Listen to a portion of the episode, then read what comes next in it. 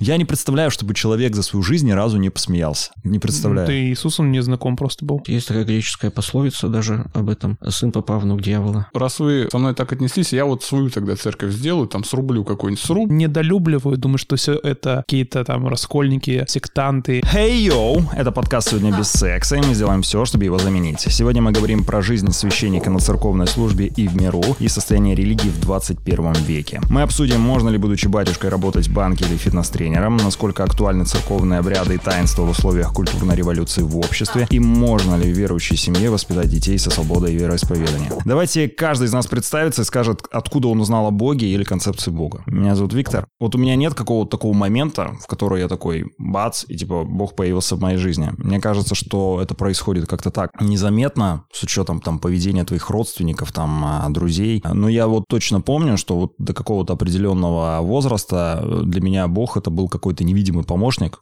Вот у меня там что-то в жизни происходило, я что-то хотел или на что-то надеялся, или горевал. Я вот общался да, я такой, помоги, помоги, там, я не знаю, не помню, какие слова произносил. Вот. Меня зовут Алексей, и о Боге я узнал очень рано, потому что меня крестили, когда я был еще совсем маленький. Э, не знаю, есть ли какой-то возраст, которого крестят, но я был очень маленький, мне, может, там был год или... Ну, ты же не знал, что это крестят, ну, потому да. что это Бог. Ну, да. Так решил, нет такого Ну, же. просто из-за того, что был крещен еще маленьким, потом как-то постоянно, ну, у меня был крестик, я спрашивал, а что это у родителей, а зачем это, и как-то мне, ну, это родители постепенно объясняли, и как-то у меня с детства потихоньку я начинал узнавать о Боге, и, ну, какому-то сознательному возрасту уже более-менее представлял себе, что это такое.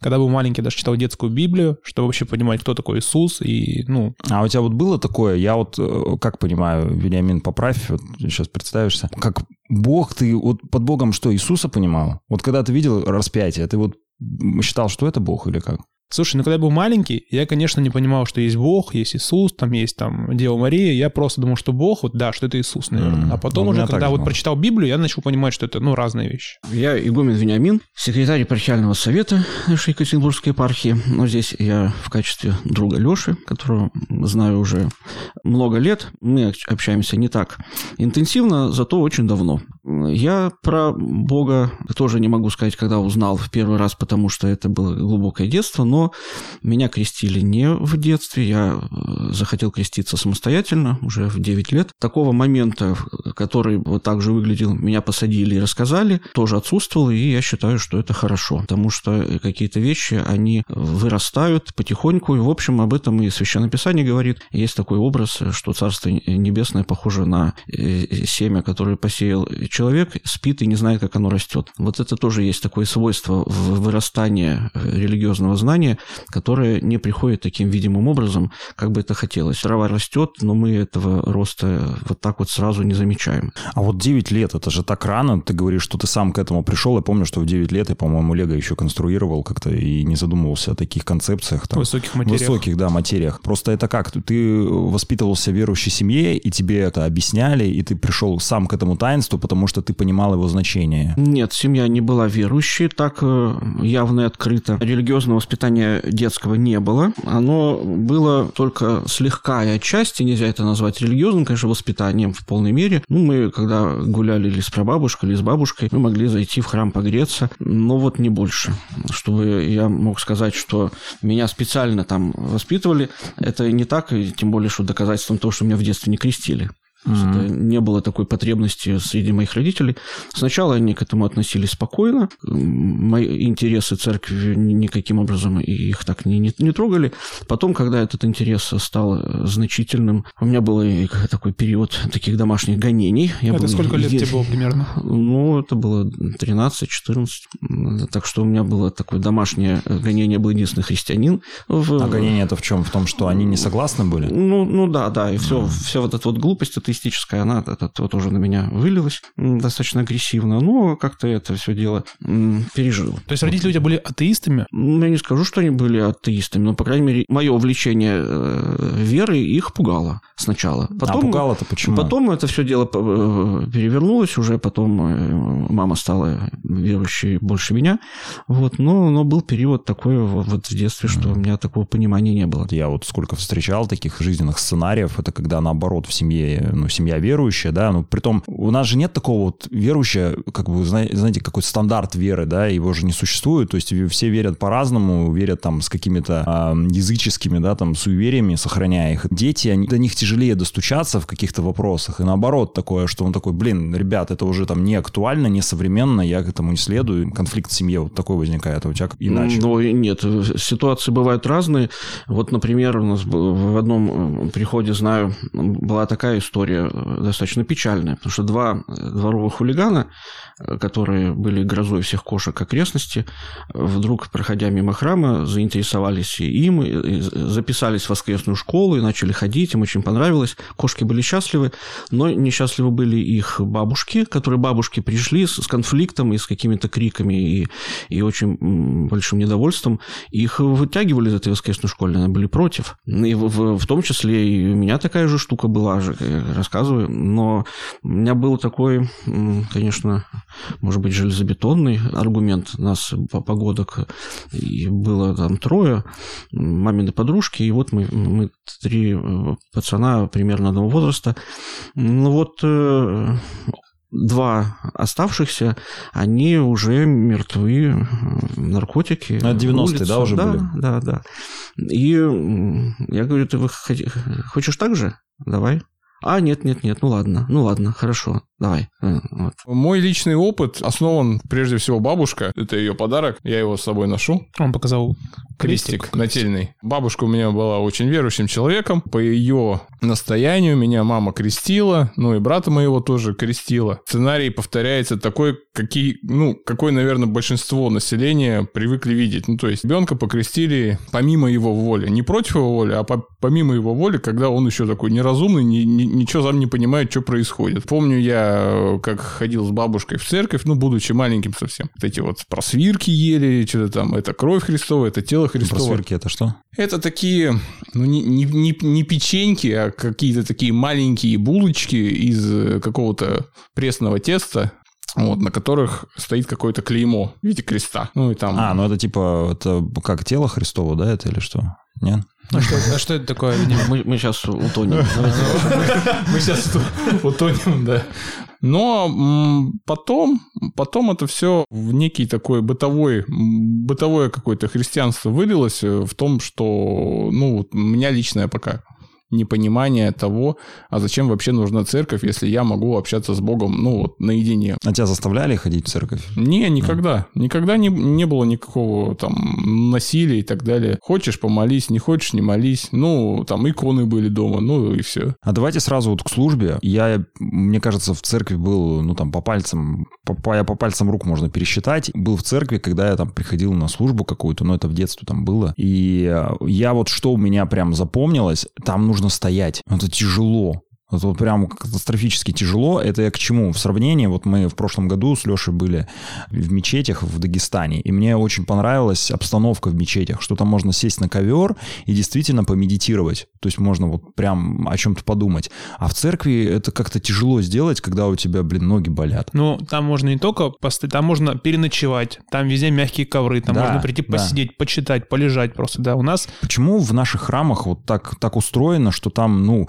обычному человеку который, да, не пришел там уже с каким-то сознанием того, что такое там вера, ну, ему некомфортно. Некомфортно человеку всегда в незнакомых обстоятельствах. Конечно, тяжело стоять на ногах, если ты к этому не имеешь привычки. Ну, в общем, это не, не проблема, потому что я вообще не видел храмов, в которых вообще не, негде присесть. Это очень редкий такой храм, в котором нет возможности человеку, если он там устал, где-то присесть. И известно выражение святителя Филарета Московского, который говорил, что лучше сидя думать о Боге, чем стоя думать о ногах. Вот. Тут вопрос не, не в том, что только стоя, и вот ты хоть умри, но должен стоять. Нет, это вопрос не в этом, но в том, что человек зависит в том числе и от своей позы. Мы состоим из души и тела, и тело влияет обратно на душу. Поэтому, если ты хочешь показать почтение или собраться, ты занимаешь соответствующую позу. И едва ли там, сидя, развалившись в кресле с сигарой в, в руке, ты сможешь испытывать какие-то чувства покаяния. Но ты захочешь извиниться перед человеком, ты едва ли там, ляжешь для этого.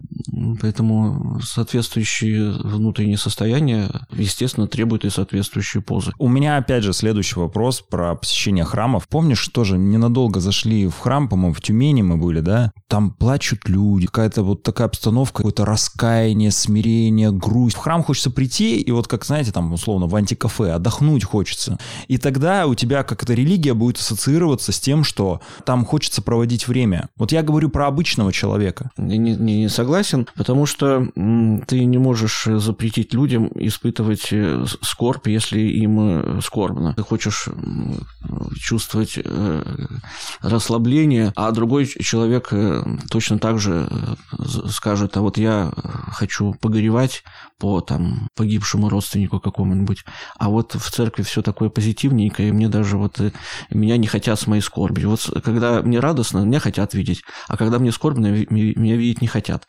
А, кстати сказать, наш мир окружающий скорее имеет перекос в другую сторону. Мы скорее страдаем от того, что слишком зациклены на этом позитивном. Поэтому кто такой нудный человек? Это тот человек, который на вопрос, как дела, в действительности, начинает, в действительности вот, начинает рассказывать, как у него дела. Поэтому если у тебя скорбь, если тебе плохо, если тебе страшно, если тебе больно, тебя спрашивают, как у тебя дела, ты говоришь, хорошо, потому что никакого другого э, ответа не предполагается. Мир хочет, чтобы у тебя было все хорошо. Мир не хочет твоего негатива. Говорит, нет, мы все должны быть на позитиве. Давайте мы все, все на, этом, на этом позитиве, и мы э, уже от этого позитива мы рабы этого позитива. А если ты не в позитиве, ты, ты все уже, ты выплюнут из этого мира. Церковь немножко по-другому устроена, она принимает человека цельно с всеми его и взлетами, и падениями, и всеми его и позитивными, и негативными состояниями. Вень, ну вот а раз мы начали говорить про храмы, меня интересует вопрос, насколько в них нужно ходить. Вот если я, допустим, религиозный человек, я там верю в Бога, допустим, знаю молитвы, хочу обращаться к Богу, необходимо ли мы, мне для этого ходить в церковь? Или я могу это делать, допустим, ну, просто находясь дома. А что делать? Ну, допустим, вот я хочу помолиться, mm-hmm. да, и чтобы меня Бог услышал, должен mm-hmm. ли я идти в храм, или я могу просто, сидя дома, там, перекреститься, прочитать молитву, это будет одинаково или нет? Вопрос не стоит так, что надо или не надо. Давай немножко по-другому на это посмотрим. Вот есть у тебя, э, к примеру, девушка. У тебя с ней отношения. И ты лежишь и думаешь, что-то мне так вот в лом ехать куда-то к ней, куда-то таскаться по парку. Эм, давай это э, смс-кой напишу, вот ей смс и все. А видеться я с ней не буду. Буду я с ней видеться когда? Ну, два раза в году. Вот эти отношения такие. Ты капитан дальнего плавания, приезжаешь к жене два раза в год. Э, можно э, так вот? Ну, можно, наверное. Но можно ли назвать эти отношения такими идеальными, хорошими, полными? Ну, маловероятно. То есть, если у тебя нет потребности ее видеть непосредственно рядом с собой, то э, законно спросить, а реально у вас отношения или, или так? Ну, там, попереписывались, ну и все, и хватит. Mm, ну, понятно. А вот ходить к ней не хочу, видеть ее не хочу, там трогать ее не хочу. Вот этого ну, контакта же не, а не будет здесь хватать. Не происходит подмены понятий Бог и церковь. Ну, то есть, Бог же, он везде, и в церкви, и дома, и где бы то ни было. Надо у Бога спросить, э, хочет ли он э, находиться в твоем доме. а не в чисто. Нет, у меня, предположим, чисто. Я просто хочу понять. Ну, церковь это не надстройка над э, каким-то христовым учением.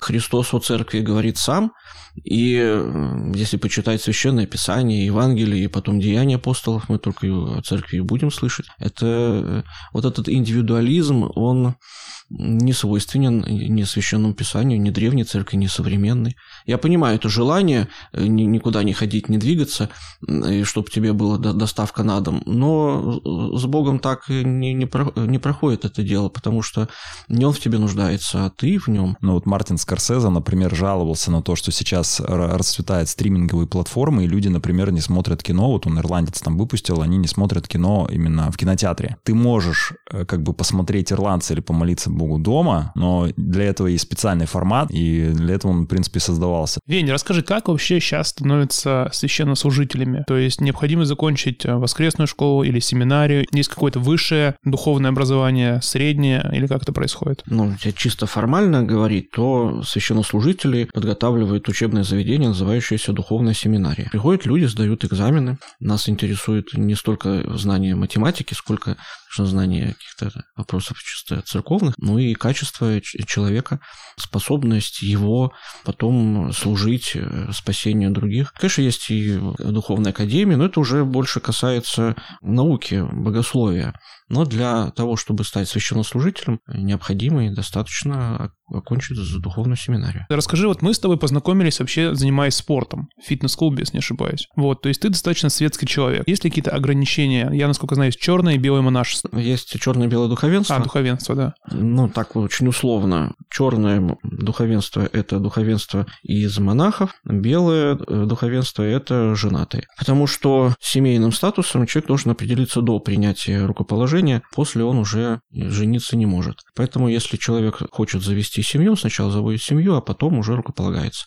Если он этого э, не делает, а принимает постриг, то он относится к монашествующему духовенству или так проще черным. А он может потом такой, блин, хочу жену. Может уйти вот из черного и обратно в белое перейти или еще как-то? Ну, у нас полиции нет, которая бы запретила бы ему это сделать, поэтому он может это сделать там физически. Как мы к этому отнесемся? Положительно нет. То есть без проблем сделать он это не сможет. Он только за счет потери сана. Не, ну, переосмыслил свою жизнь, как-то, блин, поторопился. В смысле? А как он может э, продолжать быть священнослужителем, если он настолько такой нецельный, что он даже сам себе разобраться не может? А как ты пустишь человека разбираться в чужих душах, помогать им? Ну, он же лидер должен быть ну, с какой-то стороны.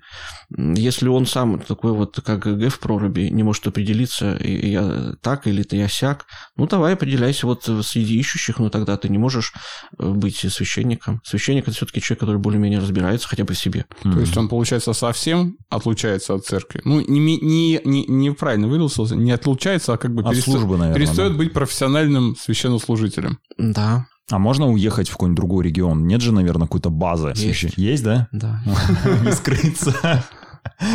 Ну, она не столько база, сколько есть его рукоположивший архиерей, и его личное дело там хранится, и все документы. И нельзя принять без отпускной грамоты. Точно. То есть ты, ты когда если приезжаешь, приедешь в другой, приезжаешь, откуда да. ты. И вот откуда ты, кто тебя рукоположили, в какой епархии ты служил, того будет запрашивать отпускную грамоту, так называемую, и там будет написано, что тебе разрешается переход. Ну, или там э, спросят, а что это за, за человек, и скажут, что ну, вот, это не подарок, не берите. Ну, это как характеристика с работы получается. А ус- да. условно говоря, вот он взял и такой решил, ну, раз вы со мной так отнеслись, я вот свою тогда церковь сделаю, там срублю какой-нибудь сруб, сделаю там да, кстати, он же может крест сделать. и так далее. Вот церковь ну, пожалуйста. к таким относится как к кому? Как к сектантам или как да, к кому? Как, как и к тем, которые они сектанты есть, ну да, это раскольники.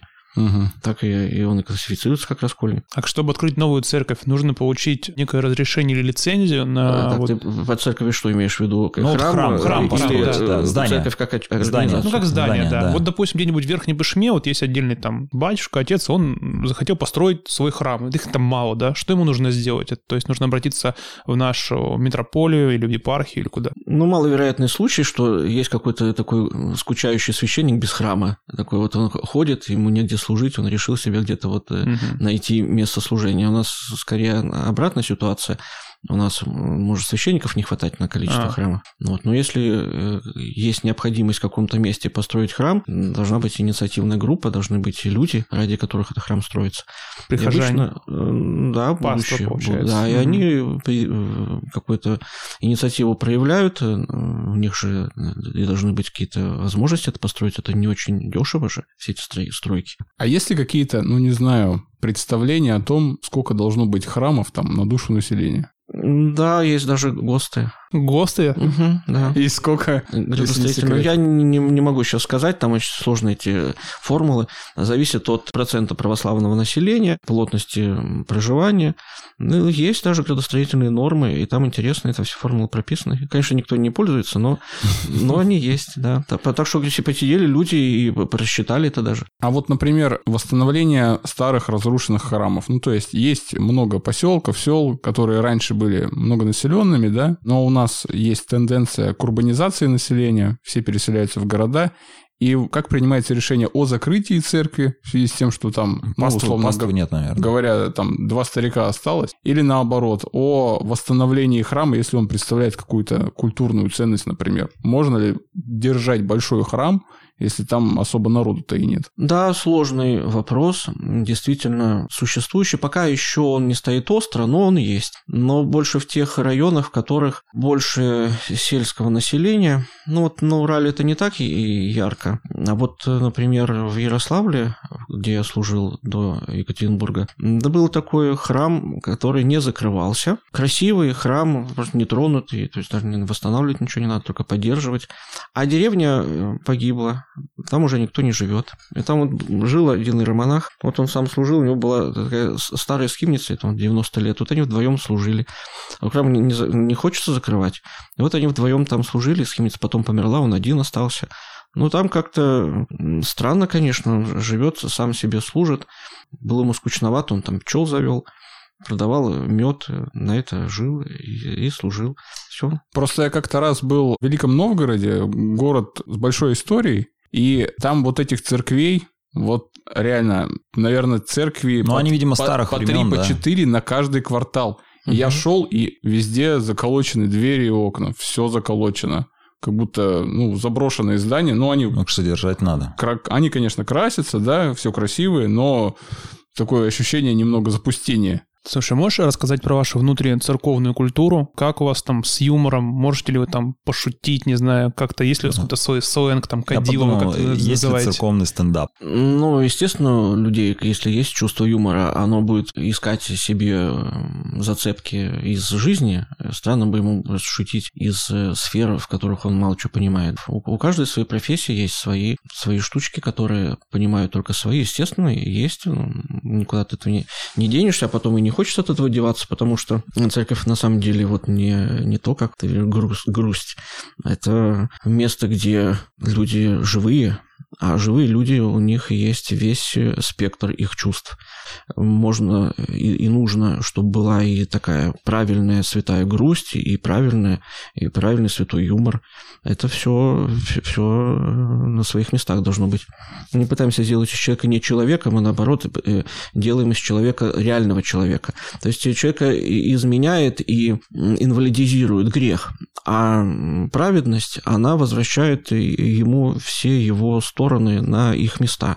И вот этот, эта дис- диспропорция, которая грехом приносится, должна добродетелю выправляться в правильную сторону. Поэтому оно не в том стоит вопрос, что что-то надо выключить, а что-то включить, а в том, чтобы просто навести порядок и распределить все по своим местам. Просто я слышал точку зрения, что в Евангелии не было указано, чтобы Иисус когда-либо смеялся. Вот. Я поэтому да, спросил. Христос не смеялся, потому что вот э, смех, он э, такое, конечно, дело для человека грешного, может быть, и, и допустимое, но, в общем, это не, не, не самое ценное состояние.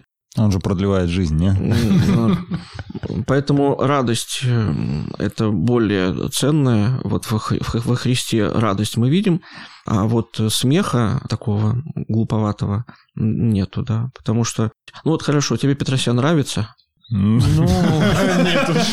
Ну, как бы я к нему нейтрально отношусь, это точно не какой-то мой любимый а комик. вот он считался, может быть, кем-то до сих пор считается смешным человеком. То есть юмор уже изменился. Изменилось, конечно. Поэтому иногда смотришь, на чем люди смеются, и тебе за них стыдно, такой испанский стыд, потому что, ну, не смешно. А вот у смеха есть это такое свойство, временность. Оно может быть наносное, и через какое-то время тебе может быть, ну, есть какая-то шутка, тысячу рассказанная, и она не то, что перестает быть смешной, она становится глупой. А вот у радости такого свойства нет. Радость, она всегда уместная, она э, неисчерпаема. А смех, он, он имеет э, свой срок э, жизни. Поэтому для вечного Бога, конечно, вот такая вот странная временная штука, как смех, это, конечно, было бы что-то наносное, но не, не ценное, оно ему было не нужно. Слушай, вот- я можно, да, Да, да, комментарий? вот конечно. мне кажется, в этом есть какой-то определенный снобизм. Ну, там церкви, они такие, ребят, вот, типа, см- смеяться нельзя. Это, там- Никто не говорит, что Не? смеяться нельзя. Не, То, что ну- Христос не смеялся, это не значит, что мы должны сейчас А перестать может, об этом просто не людьми. писали? Просто не посчитали нужным, а он так-то... Я не представляю, чтобы человек за свою жизнь ни разу не посмеялся. Не представляю. Ты Иисусом не знаком просто был. Ну и что? Ну вряд ли он общался, вот я вот, э, вот Нагорная проповедь, да, у него знаменитая. Ну явно он там должен был что-то там, ну кто-то смеялся. Но как, как завладевать душами э, людей без какого-то определенного там смеха, юмора? Мне кажется, это тяжело. Скажи, а вот а, священнослужители, как они воспитывают своих детей? Все ли дети, ну там, священников тоже идут по этому пути или нет? Как Хороший вопрос человеку, у которого нет детей. Ну вот человек, конечно, зависит во многом от того, как он воспитывается. Он все равно сохраняет свою свободу.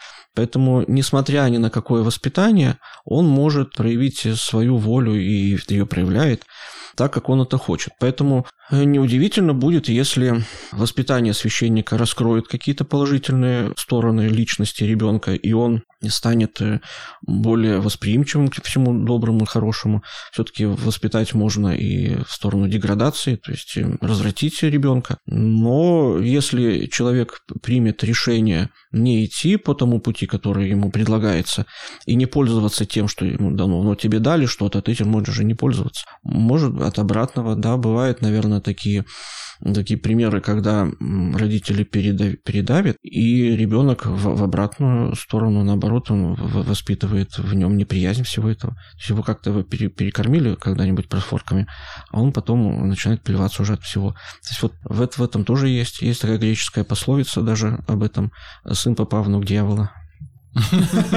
Но вот будет такое, что, например, растет ребенок в семье там, верующих людей, и в какой-то момент он говорит, слушайте, ну я как бы позанимался этим вопросом, там, почитал, изучил, и я там пришел к мнению, что там Бога нет, я типа атеистических взглядов, все, как бы давайте больше не будем это обсуждать, не нужно на меня давить.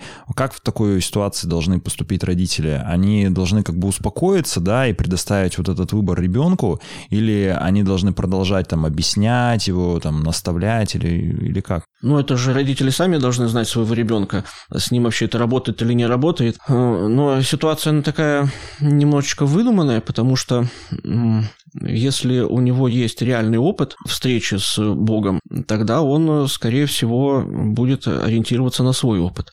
Тут проблема в том, что иногда воспитание подменяет реальный опыт ребенка своим собственным. Ну, родителю очень трудно бывает сохранить эту деликатность и предложить помочь человеку приобрести свой опыт, а вместо этого они думают, ну, ты вот бери мое и вот этим пользуйся. И э, люди вокруг, против этого начинают бунтовать и не хотят этого, они хотят самостоятельно.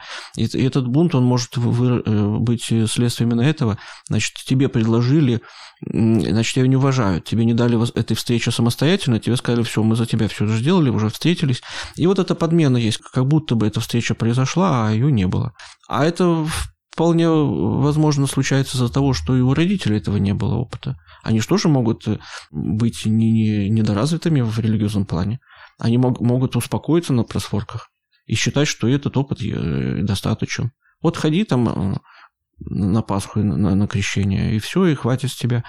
И предлагать внешнее в ущерб внутреннему. То есть, когда внутренние не дошли, а внешнее а внешне он покопался, а там, а там труха. В опыте родителей, может быть, и нет этого внутреннего. Скажи, как сейчас церковь привлекает новых прихожан? То есть люди приходят сами, или вы проводите какие-то работы, чтобы привлечь людей? И вообще, как много сейчас людей приходит в церковь? То есть это увеличивается количество или, наоборот, падает количество новых прихожан верующих людей? Да, я бы хотел добавить, что вот э, в ТикТоке есть э, какой-то священник, который там, типа, общается, стримы проводит. То есть это тоже, наверное, какая-то форма ну, как бы привлечения молодежи э, к религии. Я понимаю вот этот э, интерес к тому, как э, странно себя церковь ведет, и кажется, что она как бы не дорабатывает в каких-то вопросах, потому что надо же работать, если надо их привлекать.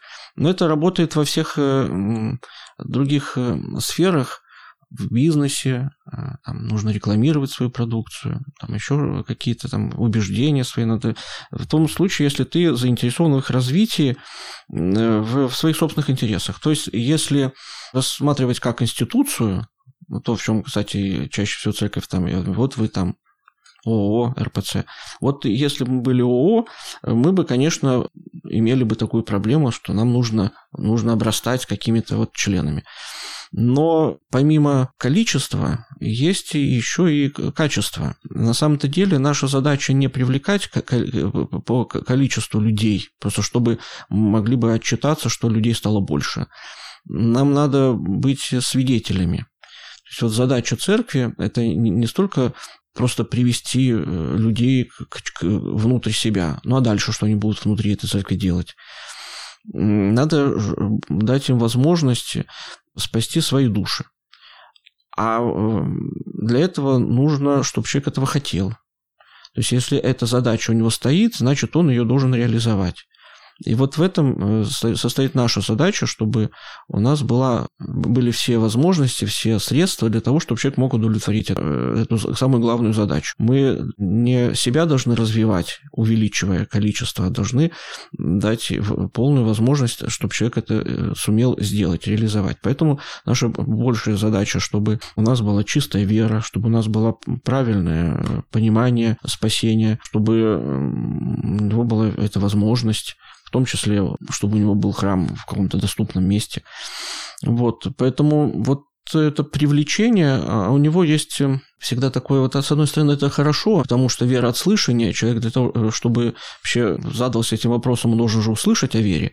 Поэтому, с одной стороны, конечно, он должен о ней услышать, но с другой стороны, вот эта проповедь не должна быть пропагандой. Это не должно быть вот просто, просто взять и перетащить. Вот это у Христа есть такое обличение фарисеев, когда он говорит, что вы обходите гора и поля, ищете человека, чтобы его обратить, а обратив, делаете его сыном гиены худшим вас. Вот просто обратить человека – это, это не, не, не задача. Ты можешь ему об этом рассказать, но если он не удовлетворит, э, у него не, не появится правильное желание можешь из него сделать сектанта. В принципе, можно сделать его сектанта и внутри церкви.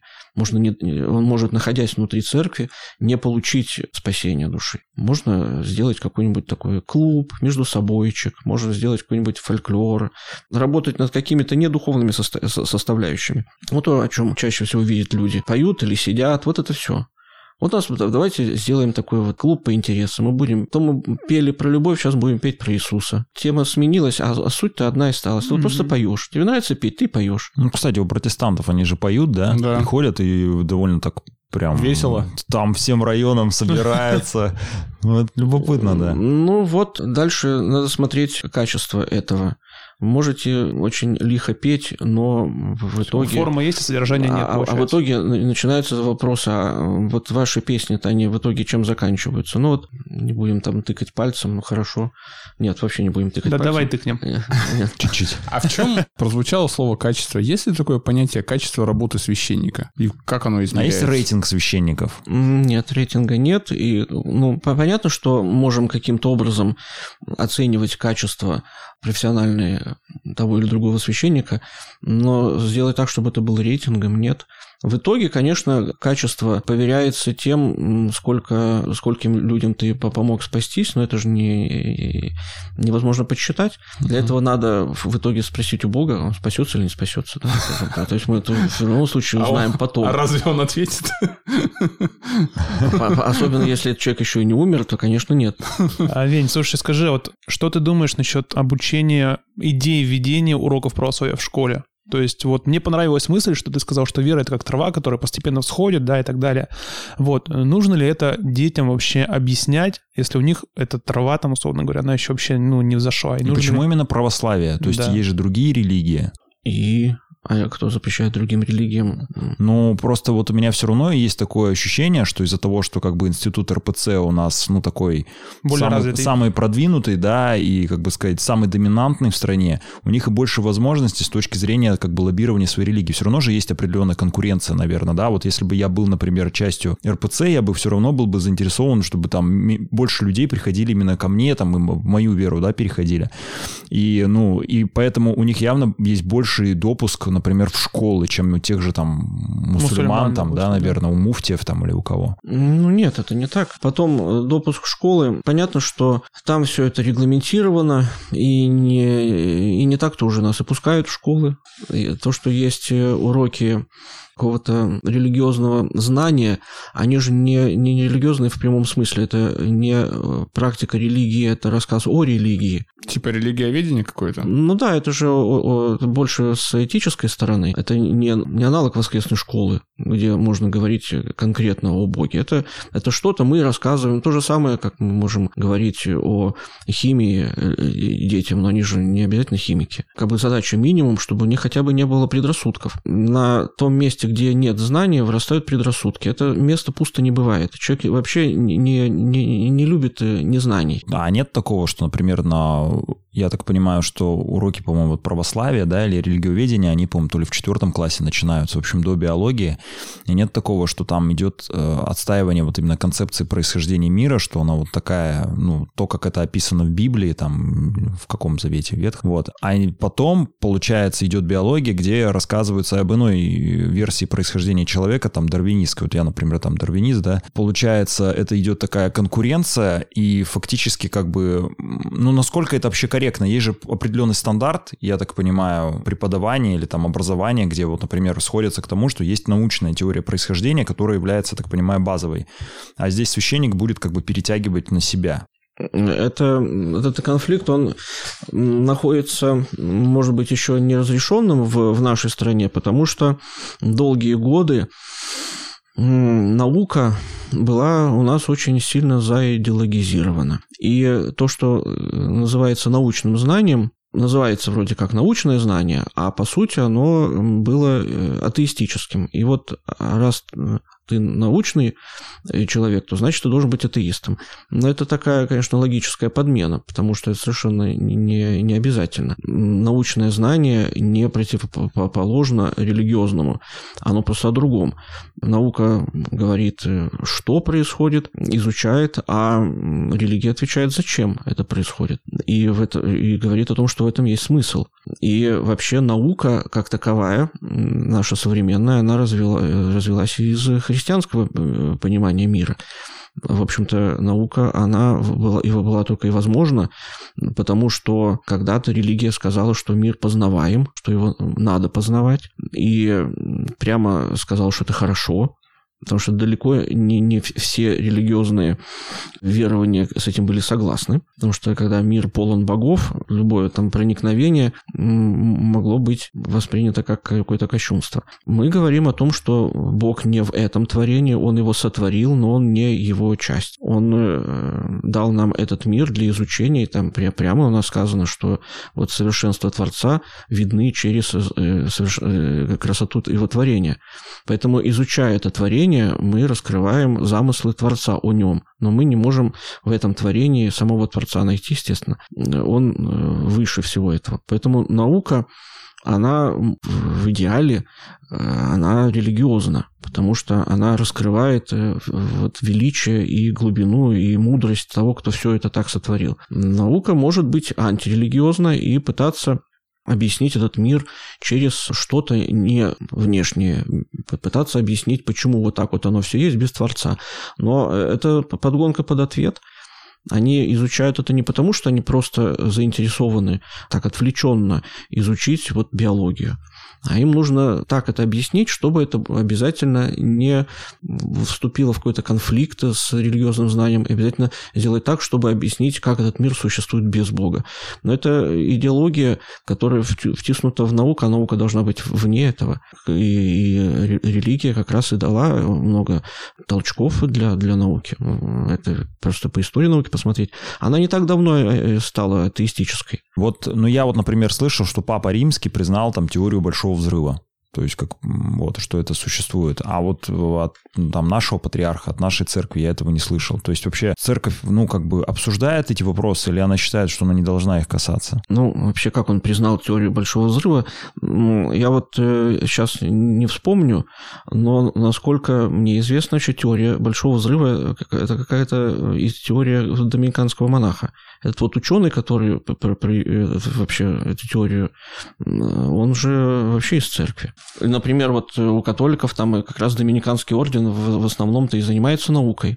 И, и среди научных деятелей можно найти очень много людей глубоко церковных. Но тут вопрос в чем. Чтобы не поддерживать религиозным авторитетом научные какие-то открытия и изыскания, как будто бы они абсолютны. Потому что наука, она хорошо себя будет чувствовать в состоянии э, вечной такой недоразвитости, когда новое знание всегда возможно. Если ты вдруг что-то такое вот открыл, и тебе кажется, что больше ничего не откроется, то, скорее всего, ты тормозишь науку. Ну, просто если посмотреть на, на любые там научные знания, если бы в каком-то периоде люди затормозили и сказали, что вот и все задогматизировали, какое-то научное знание, ну, скорее всего, очень много потеряли. Но если мы возьмем какого-нибудь э, древнего врачевателя с его убеждением, что надо кровь пускать по любому поводу, ну, мы бы поубивали много людей, но не двинулись бы дальше. Поэтому любая догматизация научного знания вредит научному знанию. С помощью церкви поддерживать какую-то теорию того же большого взрыва, но она просто, эта теория сейчас совершеннее, там, может быть, той, которая была до этого.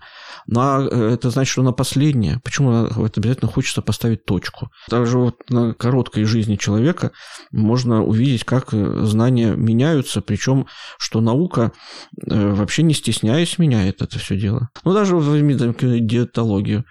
Все сплошные новые открытия. Нет, вот реабилитировали яйца. Теперь вот то их нельзя было есть, а теперь давайте будем есть. А потом еще какой-то... так делает. А потом кто-то новый что-нибудь откроет, оказывается, что вот не так, а эдак. Вот мы должны, а особенно с помощью церкви. Давайте мы, мы с помощью церкви вот издадим какой-нибудь догмат о том, что вот это хорошо, это плохо. Но это не наше дело. -то. Скажи, пожалуйста, как вот католики, православные люди и протестанты ну, друг к другу эти церкви относятся? Как бы все друг друга так все-таки немножко недолюбливают, думают, что все это какие-то там расколы школьники, сектанты, они неправы вообще? Или просто, ну, как вы их воспринимаете, просто как побочную ветвь тоже христианства? Ну, все по-разному, потому что есть разные пласты соприкосновения. На уровне бытовом, на уровне решения каких-то общих проблем мы можем быть очень э, благорасположены друг к другу.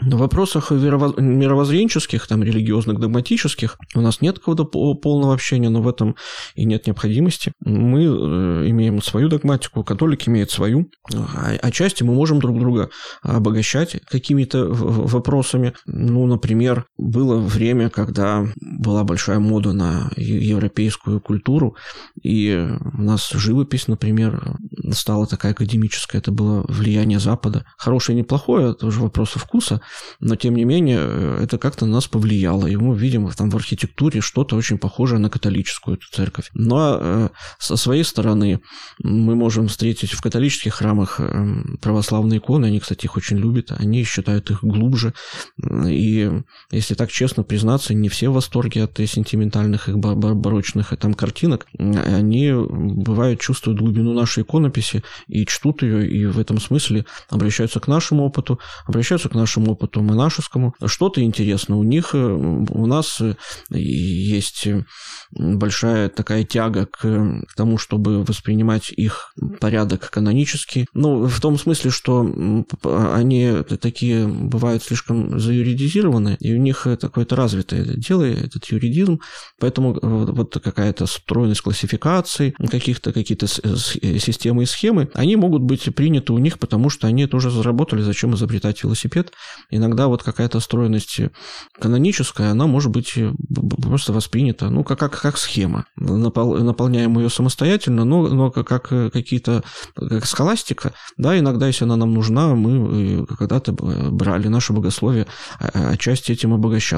Потом мы избавлялись от того, что там налипло вместе с формой. Иногда это и были какие-то свои минусы. Поэтому этот э, процесс идет, но он не, не, нельзя сказать, что он очень нам нужен или им нужен. Но в том смысле, в котором мы можем друг друга обогатить, мы уже друг друга знаем.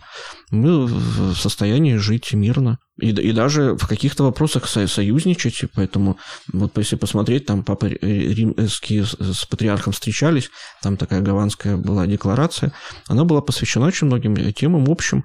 Ну, например, тому, что происходит на Востоке, там гонение христиан очень сильное. И там уже, когда уничтожают христиан, их не спрашивают, вы о чем, там, вы православные или католики, их там вырезают и тех, и других.